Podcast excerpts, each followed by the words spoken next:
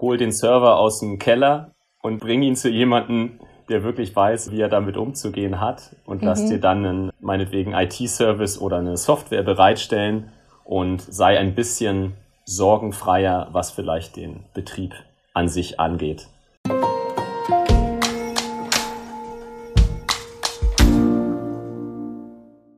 Hi und herzlich willkommen zu einer neuen Folge von Versprochen. Mein Name ist Anne und als Host dieses Podcasts treffe ich auf spannende Persönlichkeiten.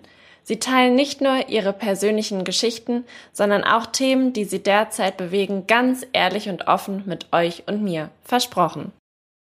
Mein heutiger Gast ist Christoph und wir sprechen über Cloud Transformation, nachhaltige Technologien und Momente der Stille. Auf dem Weg in die Cloud bist du treuer und kompetenter Begleiter für Unternehmen. Ich freue mich sehr, dass du heute da bist. Hi Christoph. Hi Anne. Erzähl mal, wer bist du?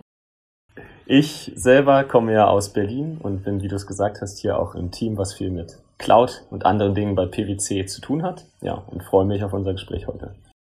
Ich freue mich auch. Ob bei PwC Deutschland oder auch einem unserer Mitstreiter, in deiner beruflichen Laufbahn hast du ja bereits tiefe Einblicke in die Welt der Unternehmensberatung erhalten. Auf welchem Weg hat es dich eigentlich ins Consulting verschlagen? Das ist schon mal eine sehr gute Frage zum Einstieg, denn tatsächlich, äh, während ich so in den verschiedenen Jahren im Studium war, habe ich auf jeden Fall nie daran gedacht, in diesem Bereich zu landen oder zu arbeiten. Mhm. Und ja, mehr oder weniger hat sich so durch Dynamik des Lebens ergeben, würde ich mal sagen. Ich habe ja selber International Business studiert im Bachelor äh, an der Viadrina in Frankfurt-Oder, also in der Nähe von Berlin. Und ja, hat dann ähm, auch durch verschiedene Auslandsaufenthalte und, und Praktika schon ein bisschen gemerkt, okay, irgendwie die IT-Technology-Richtung ist cool, aber mhm. so richtig sicher war ich noch nicht. Und habe nach dem Bachelor, um das mal in Kurzform zu machen, erstmal ein Praktikum gemacht bei einer ganz, ganz kleinen Beratung die sich vor allem so mit ja, Tourismus, Agenturen, Hotelketten und so beschäftigt haben, mhm. aber da im IT-Bereich. Und habe dann gemerkt, ja, macht tatsächlich Spaß, das scheint zu passen. Und habe durch ja, dieses Praktikum zwei Monate später sozusagen ähm, direkt eine Festanstellung angeboten bekommen, wo ich selber ein bisschen surprised war.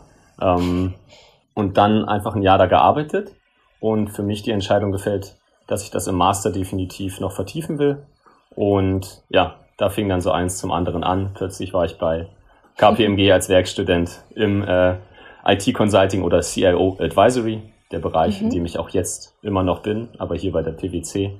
Und ich würde sagen, das war so tatsächlich der Grundstein, wo es in die Richtung auch ging. Genau. Und was fasziniert dich am meisten an dem Bereich, in dem du arbeitest? Ich finde dass einmal so diese ja, ganzen neuen Technologien, ich glaube, das weiß jeder mittlerweile, dass sich die Lebenszyklen da so krass ähm, verschnell, verschnellert, Gott, haben. Super spannend, also immer wieder damit irgendwie in Berührung zu sein, egal ob es dann irgendwie mhm. Buzzwords wie Artificial Intelligence oder Automation oder sonst was sind. Aber auf der anderen Seite auch, dass die Arbeit wirklich sehr, sehr, sehr eng mit den Menschen in einer Organisation dann ist. Also einmal irgendwie dieses Gebilde, die Organisation, die sich natürlich daraus speist, ähm, aus den mhm. Individuen und dann so jeder Ansprechpartner oder auch Stakeholder mit seinen ganz eigenen Charaktereigenschaften und seiner eigenen Geschichte irgendwie dahinter. Ja. Kann ich gut verstehen. Und was fasziniert dich in deiner Freizeit? In meiner Freizeit. ja, tatsächlich, ähm, was ich sehr, sehr liebe ähm, und gerade die letzten Jahre dann auch nochmal verstärkt jetzt gemacht habe, ist so dass das Wandern, das Bergsteigen und dort wirklich komplett mhm.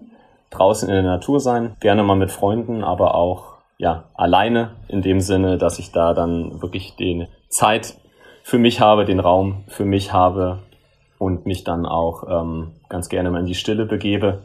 Mhm. Und das ist so definitiv eine, eine große Leidenschaft, auch mit diesem sportlichen Aspekt dahinter. Auf der anderen Seite mache ich jetzt auch schon seit mehreren Jahren sehr viel, sehr viel Yoga, und ja, irgendwie schon seit der Kindheit sozusagen ähm, bin ich ein Bücherwurm. Das heißt, ähm, ja, die Regale sind jetzt nicht mehr ganz so voll, wie man es äh, gehabt hätte, wäre nicht das E-Book eingeführt worden. Mhm. Das heißt, äh, das ist definitiv auch sehr vollgepackt und lässt sich, ob es jetzt Ausflüge in die Berge oder sonst wohin sind, sehr, sehr gut nutzen, um da dann ja noch so ein paar andere Einflüsse, egal ob man dann ein, ein Buch zur Entspannung liest oder um sich nochmal zu inspirieren, mhm. Irgendwie mit dabei zu haben. Ja. Und hast du einen Büchertipp und Reisetipp? Büchertipp und oder Reisetipp. ich habe tatsächlich ein paar sehr, sehr intensive Momente gehabt, als ich auch auf Reisen ein, zwei Bücher von Eckart Tolle gelesen habe. Das heißt, mhm. so ein bisschen mehr in die spirituelle oder Bewusstseinsebene. Natürlich auch nochmal so mit einigen psychologischen Aspekten. Ähm, mhm. Mittlerweile fast schon ein Klassiker, The Power of Now oder jetzt, ich glaube, auf der, auf der deutschen Version, was mhm. das auch war. Ähm, fand jetzt aber auch vor, in den letzten zwei Jahren, glaube ich, zum Beispiel von Rutger Brechmann, ähm, im Grunde gut. Ein sehr cooles Buch. Ich finde gerade, wenn man oftmals so dystopische Weltszenarien äh, oder Aussichten, ähm, die ja auch vermehrt, ähm, auch gerade bei den jüngeren Generationen natürlich sehr, sehr, sehr stark ähm, im Bewusstsein gerade sind, also zu Recht, gar nicht mal daran zweifeln, aber so zu verstehen, dass, oder dieses Buch hilft einem noch mal ein bisschen darauf zu gucken, hey, wir als Mensch sind jetzt nicht irgendwie schlecht in allen Aspekten und deswegen ist alles eine logische Folge irgendwie aus unserem, ja, aus unserer Art und unserer eigenen Natur, sondern wir können irgendwie bestimmte Grundgedanken, wie wir uns selber sehen und unsere Handlungen auch nochmal neu betrachten und eigentlich eher Hoffnung daraus schöpfen, was alles möglich ist und das irgendwie auch als positive Dynamik nehmen. Genau. Klingt das gut. Kommt auf die Liste der Bücher, ja. die noch gelesen werden sollten. ja, nee, der hat auch ein, zwei weitere Werke, die, äh, die ganz spannend sind. Ganz junger Autor, ich glaube aus irgendwo aus Skandinavien oder den Niederlanden. Ich glaube Mitte 30 oder so, genau. Und wenn wir nochmal auf das Thema der Reisen zu mhm. sprechen mhm. kommen, du hast ja ein Sabbatical gemacht. Kannst du uns darüber noch mehr erzählen? Sehr, sehr gerne. Ich hoffe, dass ich damit nicht den Rahmen des äh, Podcasts sprenge. Also du musst mich definitiv dann eingrenzen, wenn es ja. äh, irgendwo eng wird. Ähm, ich habe es tatsächlich vom Timing her ganz gut geschafft, also glücklicherweise, wie auch immer, dass ich vor Corona noch ein Sabbatical gestartet habe. Mhm. Das war dann damals ähm, im September 2019, nachdem ich ein paar Jahre jetzt in der Beratung war. Da sagt dann der eine oder andere vielleicht, hey, so jung und brauchst schon ein Sabbatical. Also nein, das war nicht, weil ich kurz vorm Burnout stand. Es war mhm. eher so eine innere, ja, so ein innerer Drang oder so ein innerer Wunsch, ähm, in diese Richtung äh, mich auch noch zu bewegen, da ich aktuell noch ohne Frau, Kinder, Haus und Auto stehe, auch ähm, noch ein deutlich einfacherer Zeitpunkt. Nichtsdestotrotz ist das natürlich in allen Lebenslagen irgendwie möglich. Und ja, habe dann damals auch das mit meinem, mit meinem Team mit meinem ähm, Chef besprochen und habe da echt mhm. positive Resonanz auch bekommen, was mich super, super, ähm, ja, happy dann auch in dem Sinne gemacht hat und konnte dann dieses eine Jahr freinehmen. Bin dann gestartet und wer jetzt schon mal ein bisschen parallel gerechnet hat, bin dann genau in die Corona-Zeit auch gerutscht. Mhm. Ähm, nichtsdestotrotz ein super tolles Jahr äh, auch gehabt mit allen verschiedenen Wirrungen, die das dann noch ähm, mit sich gebracht hat und war natürlich ähm, insbesondere darüber sehr glücklich, dass ich ja noch so sieben, acht Monate exakt vor dieser, sage ich mal, doch sehr großen Veränderung da auch mitnehmen konnte. So ein bisschen so dieses Vorher-Nachher-Effekt nochmal sehr krass vor Augen geführt ähm, bekommen. Und ja, kann gerne mal so ein, zwei Dinge von der Route oder so besonderen Momenten noch mit, mit reinwerfen. Ja, gerne. Ähm, bin grob gesagt damals in Moskau gestartet mit der Transsibirischen Eisenbahn dann in Richtung Osten, ja, so durch Russland, Sibirien, dann auch hinterm Uralgebirge, wo sich das ja auf der asiatischen Seite doch nochmal ganz anders ähm, dann mhm. auch streckt. Ich meine, das Land ist einfach riesig. Ich glaube, irgendwie ein Achtel der bewohnbaren Landmasse oder so ist, ist nur Russland. Kann man sich irgendwie immer gar nicht in unseren kleinen europäischen Ländern vor Augen führen. Ja, und dann so durch die Mongolei bis nach China gefahren und ja, weil ich dann, also natürlich immer wieder mit Stops, ich saß jetzt nicht drei Wochen lang äh, durchgängig im Zug und mhm. da ein paar verschiedene Orte besucht, die super spannend waren, so wie den Baikalsee zum Beispiel. Bin aber auch durch ein kleines Dorf oder ja, kleine Stadt gefahren am Uralgebirge, wo tatsächlich auch damals im Zweiten Weltkrieg mein Großvater hingeflohen ist und mein Opa dort dann geboren wurde. Das heißt, noch so ein paar eigene familienhistorische äh, äh mhm. äh, Momente für mich dann auch nochmal erlebt was super ähm, schön war und auch sehr tief ging. Und nachdem ich in China war, habe ich dann ähm, tatsächlich auch Nordkorea suchen können auf der Seite, die ein bisschen ja, restriktiver dann auch ist, wo man nicht ganz so viele Einblicke hat, ähm, muss ich sagen, war auch nochmal ja, irgendwie vor Augen geführt zu bekommen, wie anders die Welt doch ist, auch wenn wir überall mhm. irgendwie als Menschen dort auch leben, neben den Tieren und der Natur, ähm, einfach was da so geschaffen wurde. Und dann über Südkorea im Endeffekt bis nach Südamerika, äh, über den Pazifik dann. Ja, und habe dann da ungefähr fünf Monate, glaube ich, in Südamerika noch verbracht, bevor dann so im März dann das, äh, das ganze Thema auch dort angekommen ist, mhm. äh, was uns alle in Atem gehalten hat. Aber ich hatte tatsächlich noch ein paar Wochen mehr, weil ich glaube, Europa war früher leicht, leicht früher im Krisenmodus. Ja, und habe mich insbesondere in Kolumbien da auch äh, verliebt und da zwei Monate fast verbracht gehabt in Südamerika. Und ja, kann das Land auf jeden Fall auch nur jedem empfehlen, der mal darüber nachdenkt, ähm, sich auf was, auf einen neuen Kontinent oder Subkontinent zu bewegen. Ja. Mhm. Und was ist deine wichtigste Erkenntnis aus dieser Zeit? Die wichtigste Erkenntnis aus dieser Zeit. ja, ich glaube, dass wir im Grunde auf einer gewissen Ebene als Menschen mehr Gemeinsamkeiten teilen, als dass wir Unterschiede haben. Mhm. Und dass dann natürlich aber gerade so auf auf der kulturellen und auch auf teilweise auf der ähm, Sozialisierungsebene diese Unterschiede es eben super spannend machen mit, mit anderen Ländern und Menschen, aber auch den Umgebungen, in denen sie aufgewachsen sind, weil das ist ja auch der Mensch immer eine Summe dann irgendwie daraus, dass das ja das Leben sehr lebenswert macht oder dass es das sehr, sehr spannend macht, auch ähm, zu reisen. Und ich glaube, neben allen wichtigen Debatten auch um, um Klimaschutz hat mir zumindest im Leben diese Berührungspunkte sehr viel gegeben, um äh, nicht nur so, wie man es ja dann so klischeemäßig sagt, den, den Horizont zu öffnen oder, oder zu weiten, aber mhm. auch um mhm. wirklich Dinge wie Verständnis, Mitgefühl, aber auch diese, diese tiefe Eindrücke, hey, wir sollten vielleicht auch füreinander was tun, so über meine Nachbarschaft, vielleicht über mein Land oder da, wo meine, weiß nicht, ich meine Steuern zahle oder die Gesetze für mich wirken, äh, dass das eben entscheidend ist und dass wir mittlerweile ohne dieses globale Gefühl, glaube ich, auch keine Chance haben. Ja. Ich habe das Gefühl, wir könnten darüber noch, noch Stunden sprechen. Aber ich glaube, wir sollten auch noch auf deine fachlichen Themen zu sprechen kommen, die dich bewegen. Sehr gerne. Was verbirgt sich denn hinter CIO Advisory und welchem Thema hast du dich da in dem Bereich konkret verschrieben?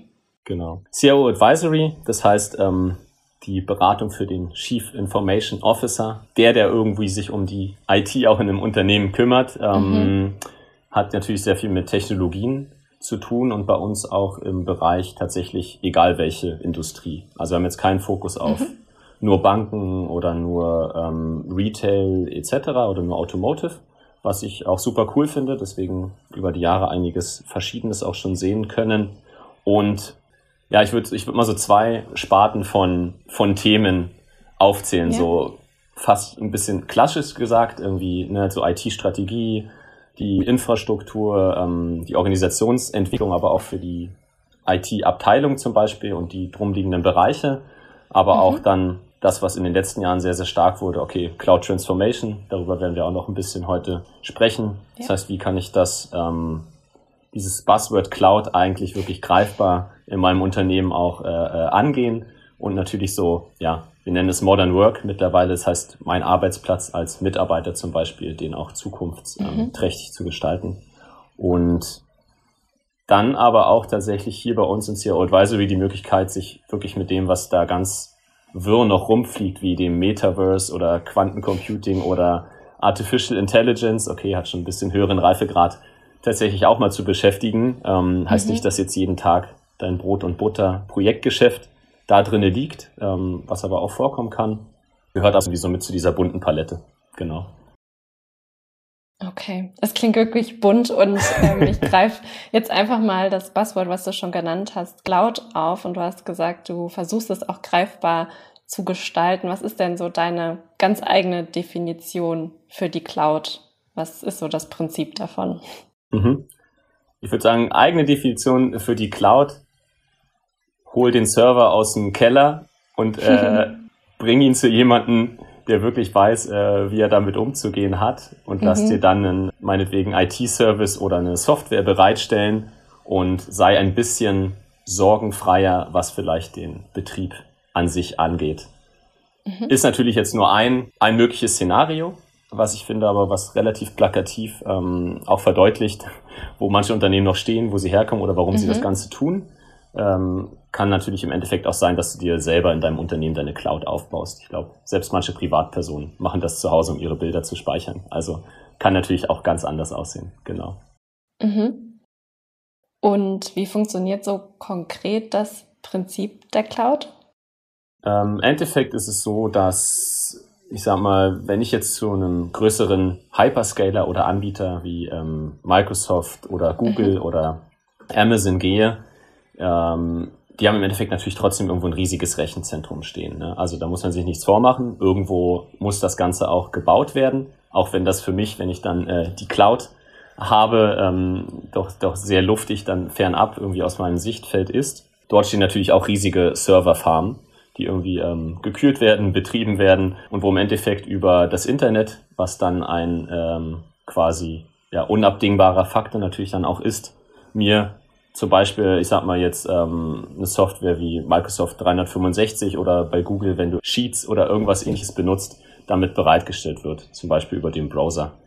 Großer Unterschied ist einfach, ich muss das Ganze nicht mehr selber alles implementieren und ähm, mhm. muss das irgendwie auf jedem Laptop vielleicht nochmal oder auf jedem Gerät irgendwie neu mit aufbauen oder zentral verwalten, sondern kann das deutlich einfacher auch bestellen, abbestellen, hochskalieren für neue Leute, ähm, neue Mitarbeiter oder auch wieder runter, wenn ich irgendwie was schrumpfe oder abschaffe. Und im besten Fall bezahle ich nur das, was ich auch wirklich nutze. Genau.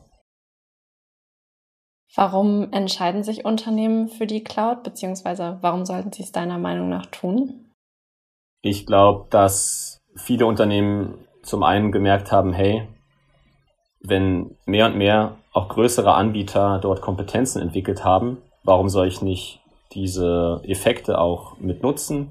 Mir zum einen also ein bisschen Sorgen vom Hals schaffen, ähm, im besten Falle, aber auch vielleicht ja, bessere Qualität, niedrigere Kosten etc. dann auch ähm, von einem anderen Anbieter bereitgestellt bekommen. Und ich glaube, das ist für viele so eine der ersten Überlegungen. Natürlich merkt man auf der Reise dann schnell, hey, ich muss neue Fähigkeiten auch aufbauen. Das heißt, ich muss irgendwie damit klarkommen, vielleicht drei, fünf oder zehn Cloud-Provider, vielleicht sind es sogar 50, je nachdem, äh, ob ich noch viele Produkte dann auch kaufe. Ich muss die irgendwie verwalten. Ich muss ähm, wissen, was ich da tue. Ich muss wissen, wo ich mir welche Lösung dann auch herhole. Das heißt, es verändert sich dann auch viel ähm, auf dieser Reise und man sollte, glaube ich, dann auch nicht so blauäugig denken, das ist jetzt die, die Wunderlösung, die alles, sage ich mal, besser macht und dann schnell mhm. für mich vielleicht auch ein verbranntes Thema oder verbrannte Erde mit hinterlässt. Ich denke aber, wir sind mittlerweile ja in den letzten Jahren schon so weit, dass das, ja, also die Grundsatzfragen stellen sich nicht mehr so häufig ähm, im Endeffekt bei den Unternehmen. Also ich glaube, hoch und runter, Skalierung und ähnliche Dinge haben wir eben schon mhm. besprochen, teilweise Pay as you go. Ich meine, wir sagen auch jetzt, wenn ich jetzt Spotify oder Netflix benutze, Cloud Services, ähm, wenn ich nach einem Monat nicht abbestellen kann, würde ich da, ich würde mir keinen Zwei-Jahres-Vertrag mehr wie mhm. früher für irgendeinen Pay-TV-Anbieter oder so ans Bein heften, weder als Individuum und im besten Fall muss ich das auch nicht mehr immer als großes Unternehmen, aber vielleicht auch als Startup, was sich gerade neu aufbaut. Genau. Wie läuft denn eine Cloud-Transformation dann konkret ab bei Unternehmen? Wie läuft eine Cloud-Transformation ab? Das ist natürlich eine Frage, die ich dir versuchen werde, in sehr, sehr kurzer Zeit zu beantworten. Mhm. Kann dir aber auch gerne noch ähm, unser Wabendiagramm, ich glaube mit 40 Unterpunkten beziehungsweise Themenblöcken im Nachgang schicken. Ähm, nein, du musst, ja, du brauchst irgendwie am Anfang eine Vision oder eine Strategie. Ne? Das heißt, ich, ich gehe nicht in die Cloud, weil alle in die Cloud gehen, sondern mhm. ich sollte eine bewusste Strategie haben und dann auch in der Lage sein, anhand dieser vielleicht Roadmap, die ich ableite, einzelne Entscheidungen irgendwie für mich zu treffen. Es kann natürlich immer noch besser sein, dass ich bestimmte Dinge als Unternehmen selber tue, weil ich in der IT da super stark bin, super spezialisiert, vielleicht irgendwo im Pharma-Bereich oder so. Für andere Bereiche eben aber dann weiß, hey, da kann ich eben die vorher erwähnten Vorteile dann auch wirklich gut nutzen, vielleicht auch, was dieser Anbieter schon von weiteren ähm, Mitwettbewerbern gelernt hat, für mich auch wieder so ein bisschen heranziehen und muss, nachdem ich so eine Strategie und vielleicht auch einen Business Case im besten Falle äh, für mich aufgestellt habe, der sich dann irgendwo auch rechnet, ähm, egal ob mit harten oder weichen Faktoren, gucken, habe ich die richtige IT-Architektur, beziehungsweise ähm, hat der Anbieter die äh, Voraussetzungen, um das dann auch ein guter Fit für mich zu sein. Wir reden hier in Deutschland sehr, sehr oft und gerne über Datenschutz. Das ist nicht in jedem Land so ein starker Faktor, beeinflusst aber dann gerade hier doch sehr stark auch dann Entscheidungen äh, mhm. rund um IT-Sicherheit dann auch zum Beispiel, ja.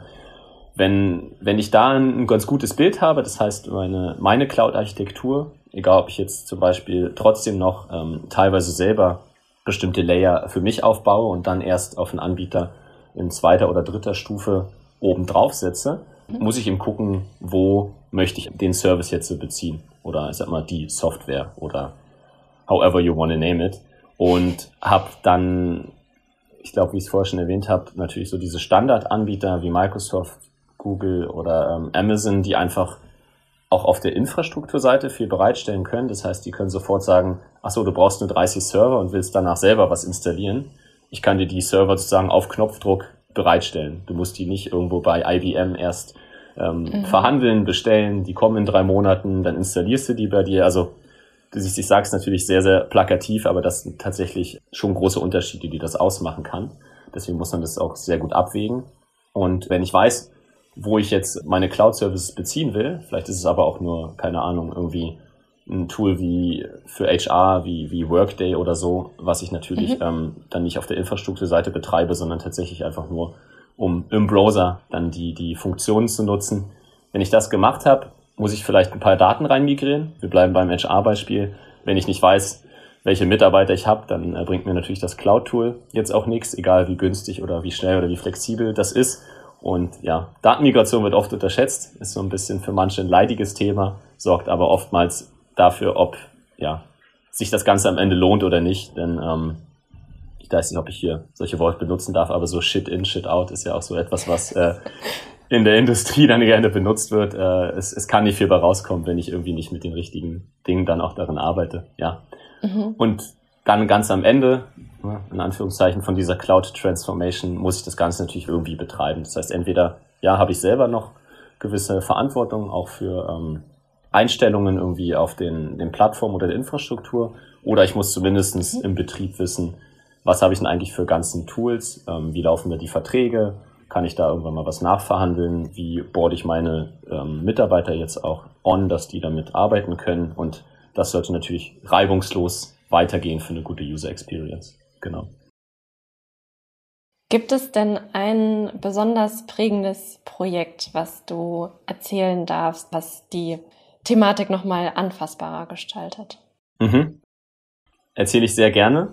Ich habe mir natürlich ein, zwei Gedanken vorher auch schon gemacht mhm. und würde ein Projekt nehmen, in dem ich selber auch seit ja, knapp anderthalb Jahren die Projektleitung zusammen mit einem Mitarbeiter vom Kunden auch habe. Und die Einblicke, die ich dort ja jetzt gewonnen habe, kann ich, glaube ich, am authentischsten dann auch, auch mit widerspiegeln. Und das Ganze ja, befindet sich so im Bereich Automotive, Automobilzulieferer und ist im Endeffekt auch ein Cloud-Thema, weil es hier um viele Microsoft-Produkte geht. Die meisten verbinden natürlich Microsoft nur so mit dieser ganzen Office-Welt, weil man als mhm. Endnutzer ja mit, mit Word, Excel, PowerPoint wahrscheinlich irgendwie dann doch aufgewachsen ist. Da gibt es natürlich noch viel weiteres drüber hinaus, gerade auch was Unternehmen dann mit einsetzen. Das können dann ähm, mittlerweile auch so Themen sein, tatsächlich wie die Microsoft Power Platform, wo man irgendwie selber Apps bauen kann, selber irgendwie Automatisierungen dann auch bauen zwischen Systemen. Und ja, das sind so verschiedene Tools, die damit enthalten sind, aber können auch Umfragetools und ähnliches sein, die irgendwie aus dieser Microsoft-Welt oder so digitale Whiteboards mit enthalten sind. Und ja, auch in Unternehmen ist es so, dass bisher gerade hier auch in der deutschen Industrie, das ist oftmals nur für die Office Worker, also die White-Collar-Worker. Ähm, da gibt es ja auch viele Bezeichnungen. Das heißt so äh, Leute wie du und ich, äh, Anne, wir haben von unserer Firma einen Laptop und ein Handy, das heißt irgendwie ein Gerät und können dann natürlich die ganzen Sachen drauf nutzen. Dann haben wir aber auch Zehntausende, Hunderttausende, ich weiß gar nicht wie viele, Millionen hm, Leute, die ja irgendwie auch ähm, noch andere Jobs ausführen. Ja? Das heißt, ob ich jetzt an der Montage noch stehe und dort irgendwie mit die Teile zusammenbaue, ob ich bestimmte mhm. Maschinen bediene oder vielleicht sogar schon den Roboter, der die Hälfte da zusammenbaut, aber definitiv niemand, der die ganze Zeit am Schreibtisch sitzt und sozusagen dort auf die Tastatur hämmert. Ähm, zumindest nicht als primäre, als primäre Aufgabe. Ja, und in dem Projekt ist es so, um die Story ein bisschen rund zu machen. Wir versuchen oder wir helfen jetzt diese ganzen Microsoft Cloud Tools, die mittlerweile eben auch dann darauf basieren, tatsächlich auch mit für diese weitere Mitarbeiter, ja, dieses weitere Mitarbeiterlevel oder Mitarbeiterstufe mhm. verfügbar zu machen. Ich finde diesen Begriff irgendwie Blue Color oder sonst irgendwie was, wir probieren davon wegzukommen. Im Endeffekt sind das alles gleichwertige Mitarbeiter im Unternehmen, haben bisher halt nur ein verschiedenes Aufgabenprofil. Aber was man tatsächlich sagen muss, oftmals können noch nicht alle gleichberechtigt zum Beispiel auch an der digitalen Welt teilhaben. Und das mhm. hat sich gerade in der Corona-Zeit dann stark gezeigt, wo wir auch Unternehmen geholfen haben, hey, Remote Work, irgendwie die Leute dürfen nicht mehr in die Firma, etc. pp, Hygiene und auch irgendwie auch Schutz und Lockdown. Das wurde dann alles noch schnell gemacht, ging aber natürlich trotzdem eher nur für die, die eh einen Laptop haben. Was war mit den ganzen äh, Leuten, die sonst auch physisch in der Fabrik zum Beispiel gearbeitet haben? Und ja, das waren Punkte, die dabei auch nochmal mehr hervorgetreten sind. Die waren natürlich schon viel, viel länger da. Und ja, wir versuchen jetzt dann Wege zu finden, dass eben nicht nur äh, so ein Microsoft Service ich, tatsächlich Cloud der Unterschied ist, du hast in dein Outlook irgendwie nicht mehr auf dem Desktop, sondern das ist nur im Browser. Das heißt, du kannst es von jedem Gerät aus auch öffnen, solange es einen Internetzugang und einen Browser auch hat, da weiter verfügbar zu machen. Das hat dann verschiedene Effekte. Ähm, wenn ich jetzt kein Gerät habe von der Firma, kann ich vielleicht Use Your Own Device dann auch nochmal verstärkt irgendwie mit einsetzen oder ich stelle irgendwie so eine Art Kiosk oder Telefonzelle irgendwo auch zentral ähm, hin, ja, wir nennen das Telefonzelle, aber tatsächlich so aussieht oder wie so eine Raucherkammer, ähm, in der ich nochmal einen, ähm, einen Computer mit einbaue, der dann mhm. geteilt wird, zum Beispiel von zehn Leuten oder von der Schicht oder ein Tablet, wie auch immer das dann ist.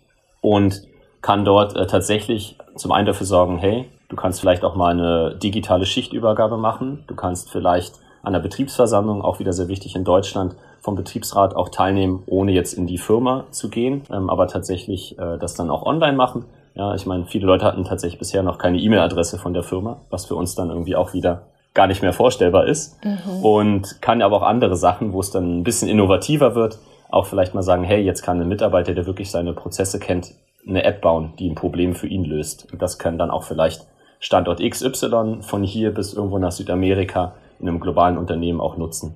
Und ja, finde ich super spannend, war eine ganz oder ist eine ganz neue Zielgruppe. Ich lerne immer noch jeden Tag dazu. Ähm, wir merken, dass ja durch tatsächlich auch so eine Cloud-Anwendungen nochmal viel mehr Möglichkeiten sind auf den Zugriffswegen, das heißt, mit welchem Gerät ich das machen kann, aber auch weil Lizenzkosten, und das ist ein wichtiger Punkt, den wir vorher noch nicht so hatten, teilweise um den Faktor 10 auch niedriger sind, wenn man jetzt wieder das Beispiel nimmt, was ich eben hatte. Mhm. Genau. Spannend. Ja, vielen Dank für das Beispiel, Christoph. Gerne. Welche Kompetenzen sind denn da eigentlich wichtig bei euch, um solche Projekte dann auch erfolgreich angehen zu können? Ich denke, man kann das ganz gut zusammenfassen, dass natürlich so eine Art IT- oder Technologieaffinität schon sehr, mhm. sehr hilfreich ist. Wir aber mittlerweile sehr auch davon weggekommen sind, dass man irgendwie Wirtschaftsinformatik oder es muss das International Business Studium sein oder ähnliches. Also dass das irgendwie eine Grundvoraussetzung ist, sonst wird die Bewerbung gar nicht mehr durchgeroutet. Also die Zeiten sind auch vorbei. Es gibt immer wieder super interessante Quereinstiege in Anführungszeichen sind ja eigentlich dann gar keine mehr, sondern auch neue mhm. Perspektiven, die von gerade von Leuten, die einen anderen Studien-Background haben, mit reinbringen, weil wir natürlich auch sehr viel im Bereich Change Management, Kultur, was ist denn eigentlich die Folge von einem technologischen Change dann auf die, die Menschen, die damit jeden Tag arbeiten, unterwegs sind. Und wenn jemand sich mit Organisationsentwicklung, Psychologie, Kommunikation, I don't know, also noch vielen anderen Themen auch auskennt, auch durch seinen Studien-Background, kann das natürlich nochmal einen krassen, einen krassen Mehrwert äh, in dem Sinne auch bringen. Und bei mir war es halt auch so, ich, ich war jetzt nicht selber historisch gesehen ein super ITler. Ja? Aber mhm. habe dann trotzdem meinen Weg gefunden und gerade in der Beratung hat man natürlich auch irgendwie die Chance, über die Zeit seinen Pfad und seine Stärken auszuprägen, irgendwie nochmal so ein bisschen sein, sein individuelles, ähm, ja, seine individuelle Daseinsberechtigung selber sozusagen aufzubauen. Genau. Okay. Du hattest vorhin spannende Themen angesprochen, Metaverse und noch anderes. Ich habe mir tatsächlich noch ein anderes Thema rausgegriffen, was äh, mhm. äh, bei PwC im Cloud-Kontext noch ja, weiterhin relevant ist, nämlich das Thema Cloud Sustainability. Was steckt denn da genau dahinter? Ja, finde ich auch schön, dass wir heute die Chance haben, ein bisschen darüber zu sprechen. Tatsächlich ein Thema, was mir selbst privat irgendwie am, am Herzen liegt, was aber nicht nur in, in der Firma PwC, sondern irgendwie ja auch ähm, bei unseren Kunden in der Gesellschaft mhm. und auf mhm. verschiedensten Ebenen ja wirklich gar nicht mehr wegzudenken ist. Also fast in einem täglichen Dialog in allen möglichen Kontexten. Und wir haben dann auch in den letzten ja, ein, anderthalb Jahren gemerkt, hey, unsere Stärke, die wir zum Beispiel jetzt in der Transformation haben oder auch ähm, ja in viel Zusammenarbeit mit, mit Firmen wie Microsoft oder Google, hat hier schon einen starken Bezug zur Nachhaltigkeit. Das ist tatsächlich die naheliegendste Sache, wenn man an Nachhaltigkeit nur CO2 oder vielleicht Stromverbrauch denkt, im Endeffekt sich zu denken, okay, wenn ich jetzt nicht mehr die 50 Server im Keller stehen habe, sondern vielleicht ähm, zu einem anderen Anbieter gehe, der schon zu 80, 90 oder 100 Prozent auf erneuerbaren Energien läuft, vielleicht auch ein bisschen besser weiß, was er da tut, also nur noch 45 mhm. Server braucht ähm, für dasselbe oder sogar noch viel schneller hoch und runter ähm, skalieren kann, dass das im Endeffekt eine Menge Strom sparen kann.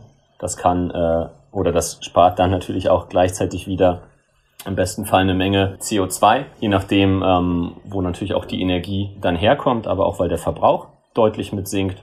Und das war dann irgendwie in unserer damaligen Arbeits- oder Fokusgruppe ähm, so die naheliegendsten Gedanken, die wir dann auch hatten und sind dann ein bisschen in so einen Prozess des Ausprobierens auch gegangen, intern verprobt, Kundengespräche angefangen, haben gemerkt, dass da schon Anklang war und spätestens seit dem letzten Jahr, weil auch einfach die PwC-Strategie global, äh, einmal mit The New Equation, aber auch hier in Deutschland, ähm, sehr, sehr stark auf Nachhaltigkeit beziehungsweise, und den Begriff würde ich dann auch lieber benutzen, auf ESG oder ESG, ähm, mhm. ja auch mit ausgerichtet ist, war dieses, man nennt es zum Beispiel dieses Window of Opportunity natürlich sehr groß und man hat den Support, ähm, aber auch die Budgets und die Zeit einmal bekommen, aber auf der anderen Seite auch die immer konkreteren Kundenanfragen.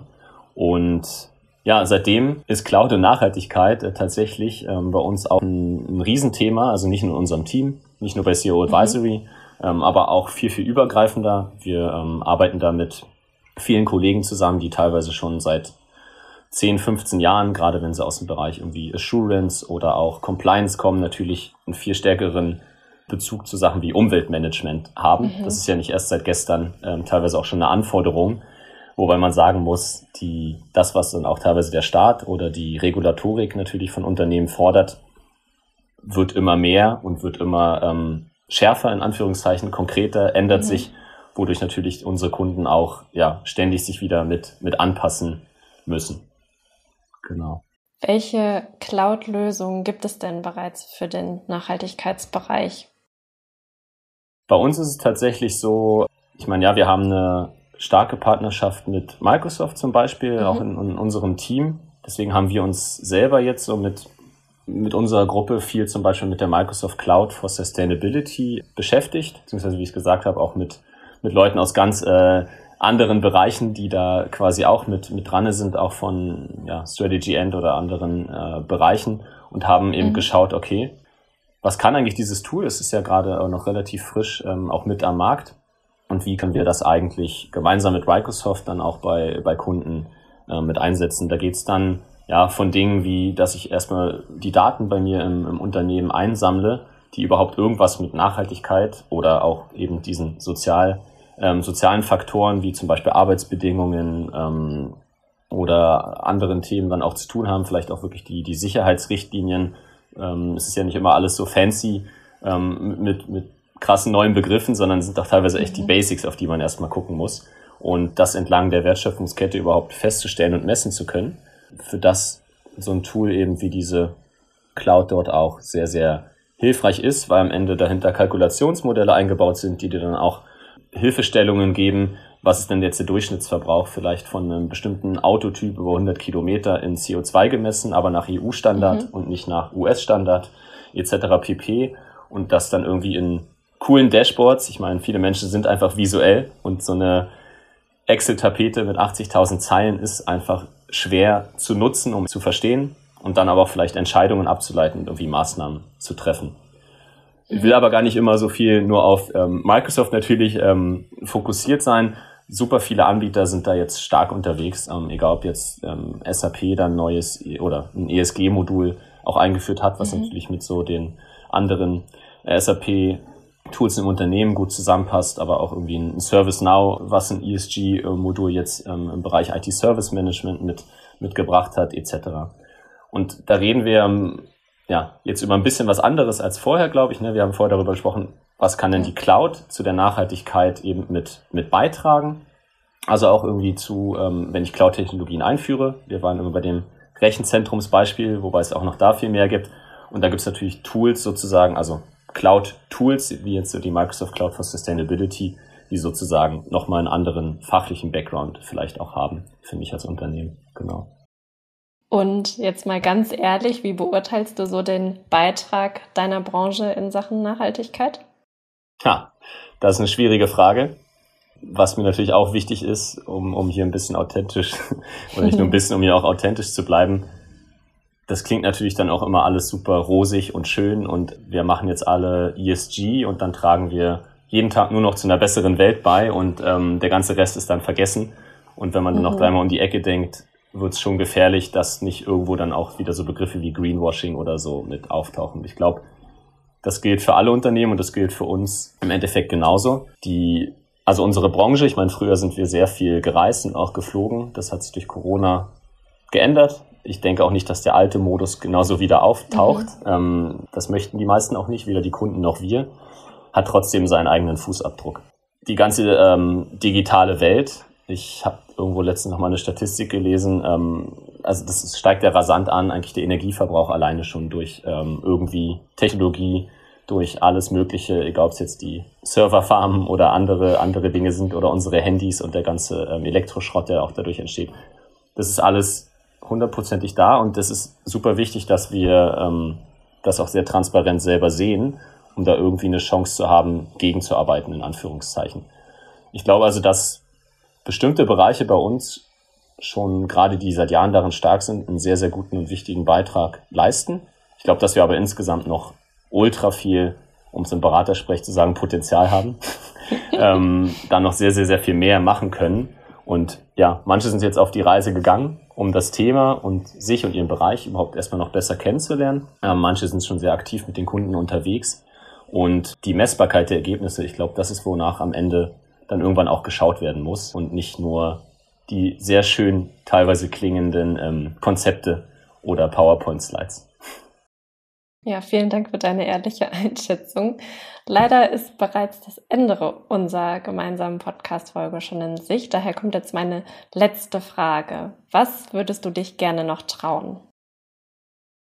Oha, damit hast du mich jetzt aber echt kalt erwischt. Ich glaube, ich würde irgendwann mich gerne auch noch auf den äh, Mount Everest trauen.